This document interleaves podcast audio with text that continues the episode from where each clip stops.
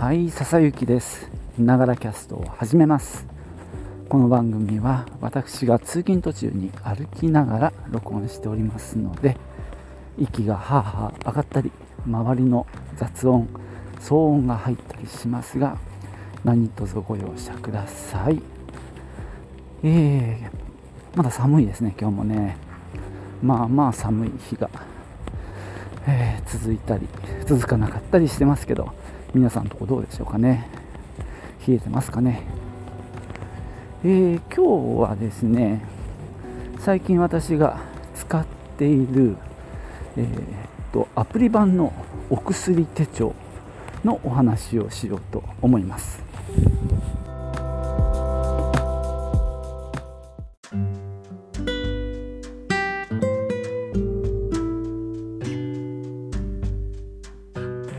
まあ50代後半になって、まあまあ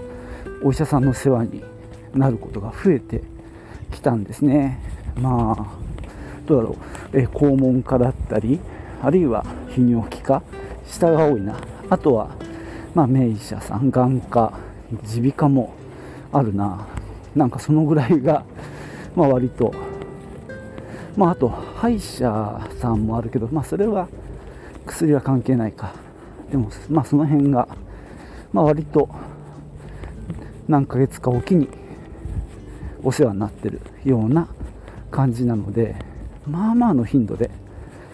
処方箋を出してもらってお薬を、まあ、手に入れてるわけなんですね。で、ご存知とは思いますけど、お薬手帳ってあるじゃないですか。で、まあ、あれにその処方してもらった薬を、まあ、昔は書いてたんだけど、まあ、今はだいたいねシールになってて貼れば済む形になってますね。で、まあ、あれがあれば今何がどんな薬飲んでるかっていうのが分かるので、割と病院でも提示を求められたりします。まあ、これをね持っていくと、そのまあ、病院も喜ぶし、まあ、あと処方箋の薬局に持っていくと、なんだろう、まあ、それに、まあ、貼ってくれたりくれなかったりするんですが、ちょっと安くなるんだよね。薬局のなんか料金が、それ多分数十円の単位だと思うんですけども、それが、まあ、お薬手帳を忘れるとちょっと高くなるっていうのは尺なので、まあまあ一生懸命持って出ました。で、ただね、まあまあ忘れるんだよね。いや、本当忘れがち、お薬手帳なので、まあ割と最近は持ち歩いてるんだけどね。でもちょっと前から、まあ、アプリ版の薬手帳っていうのが出てきたんですよね。まあ、スマホに入れておけるっていう便利さがあるので、忘れないっていう良さがあるんですけども、厄介なことにこれ薬屋ごとに違うアプリ出してんだよね。で、ちょっとそこでね、まあちょっと前、何年か前にやろうと思って諦めたんですよ。つまり、まあ大体さ、お医者さんのそばの薬局に行くじゃないですか。そうするとまあ、みんな違うんだよね、系列が。だからそれを全部まとめて管理することができないっていうところでね、一回頓挫したことがあります。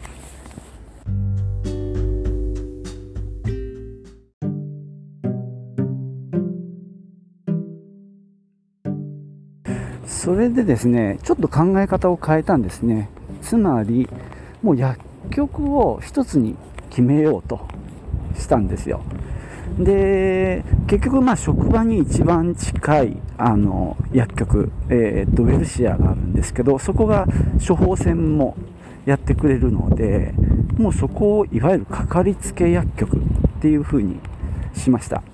なので、もうどこで処方されても基本的にはもうそこで、薬は手に入れるという風に決めたんですね。まあ、これメリットはいくつかあるんですけども、そうですね、あっちゃこっちゃで結構個人情報を書かなきゃいけないみたいなのがありますよね、あの薬局行って最初に処方箋書くときにさ。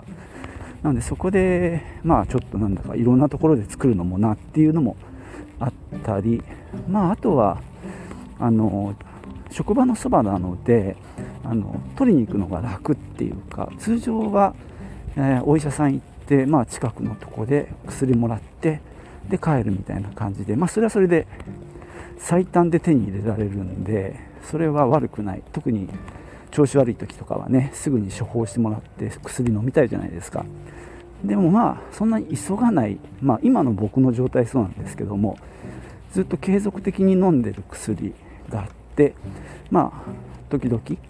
お医者さん行って処方してもらうっていうのだと、まあ前の分の残りもあるのでね、そんなに急いでもないんで、まあそれだったらまあ便利がいいところで一本化しようかなと。で実はそこの、まあ、セノバっていうねショッピングセンターの地下にあるんですけども、メリットがあって、一つはそこで薬を買った時にそのセノバのポイントがつくんですね細かいけど、T ポイントかどっちかが選べるんですけども、それがつくっていうのが一つなので、薬買ってポイントつくのはありがたいですよね。でさらに楽天のカードで支払えるっていうのもあって、そうするとまあカード側のポイントもつくので、まあ、一石二鳥みたいな感じになるので、まあ、そこに一本化したと。でさらにそこが、採用しているお薬手帳アプリを入れました。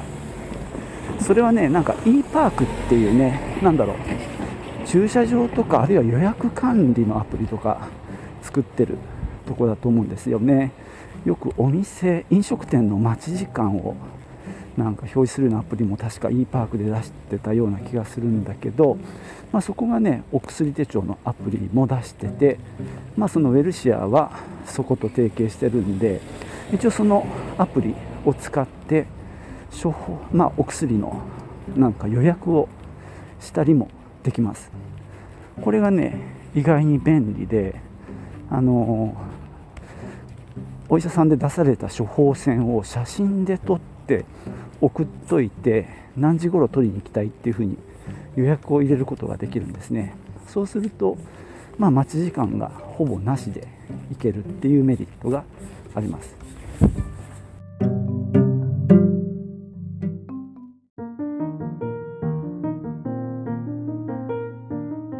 でこのやり方で一つ心配なのは、まあ、病院のそばの処方箋の薬局だとその病院が出す薬を多分もう把握していて用意してるので在庫があるんですよね。ただこのやり方だとその病院と離れた場所なのでその薬を持ってないことがあるんですね実際。でその時にありがたいのは郵送してくれるんですよ。これが送料もかからずに、なのである分だけ出してもらって残りは郵送しますねみたいな感じでやってくれるので、まあ、結構それはありがたいですね。でまあそういうことって今まで、ね、ほとんどなかったのでね、たまにはありますけどもだいたいまあまあの確率で在庫があるので、まあ、そこの心配も意外にないですね。であとまあそのアプリの便利なところもう一つあって、薬の説明のところに QR コードがついてるんですけども、それをそのアプリで読むとその薬のデータが全部入ってるんですよ。であとはそのお医者さんの治療費とあとはその薬代で、あと交通費を入れる欄もあるんですけど、そういったものを入力すると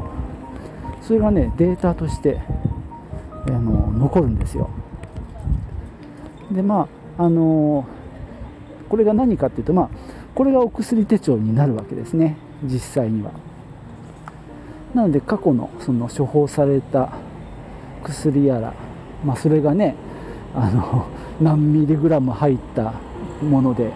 それが何錠処方されたとかそういったことが全部記録としてそのアプリに残っていくっていうのでね、その QR コードも地味に便利ですね。そんなわけでね、結構このお薬手帳アプリ、これは e-Park っていうとこが作ってるじゃないかなと思うんですけど、とても便利なのでこの2つ、つまりかかりつけ薬局を作ってでそこのまあアプリ、お薬手帳アプリ、まあいろんな種類ありますけども、まあ薬局を1つ決めればそのアプリも1つで済むので、そのやり方をおすすめしますよ、強く。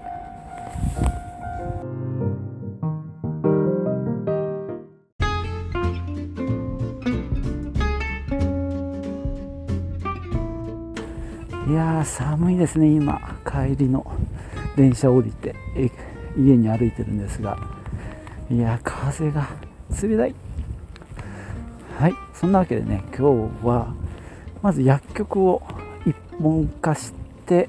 かかりつけ薬局的にしようっていう提案と、さらにまあそこで使えるお薬手帳のアプリを使うと結構便利だよっていうお話をしました。e-Park お薬手帳でしたね、私が使ってるのは。でまあ、これはこれでねポイント貯まるんですけど、今見たら590ポイント貯まってたんですが、残念ながら使い道があんまりないですね。なんだかこれはちょっと残念ですね。まあ、e-Park って、ね、他のサービスもしてるんでね、いろいろ連携して使えるんじゃないかなと思うんですが、パッと見、まあ、自分に使えるそうなところはなかったので。ただただ溜まってるだけなんですけどね。まあ、とはいえですね、さっきね一つ、心配だったっていうのが、まあ、病院のそばの薬局なら在庫があるだろう、で違う場所だと在庫ないんじゃないかっていうね心配についてはほぼその問題がなかったっていうご報告をしておきましたんで、まあご安心ください。とはいえまああくまで私だけの話なのでね、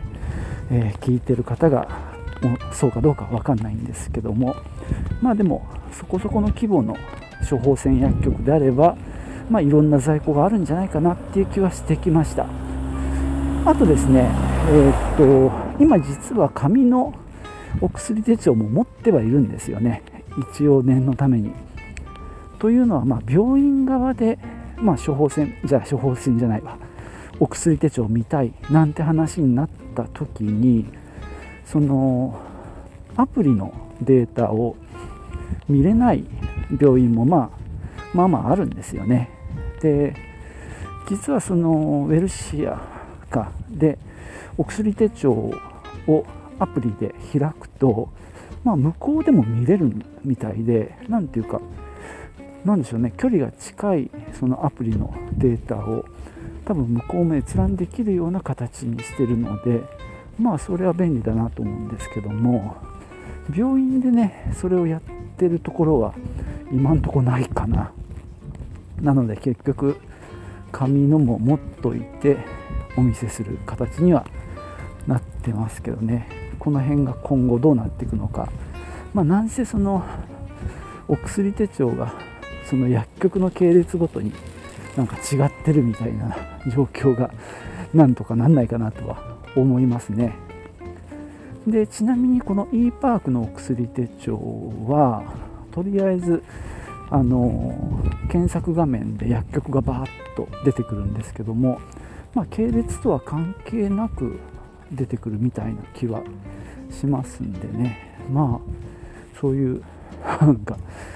ちょっと他で予約というか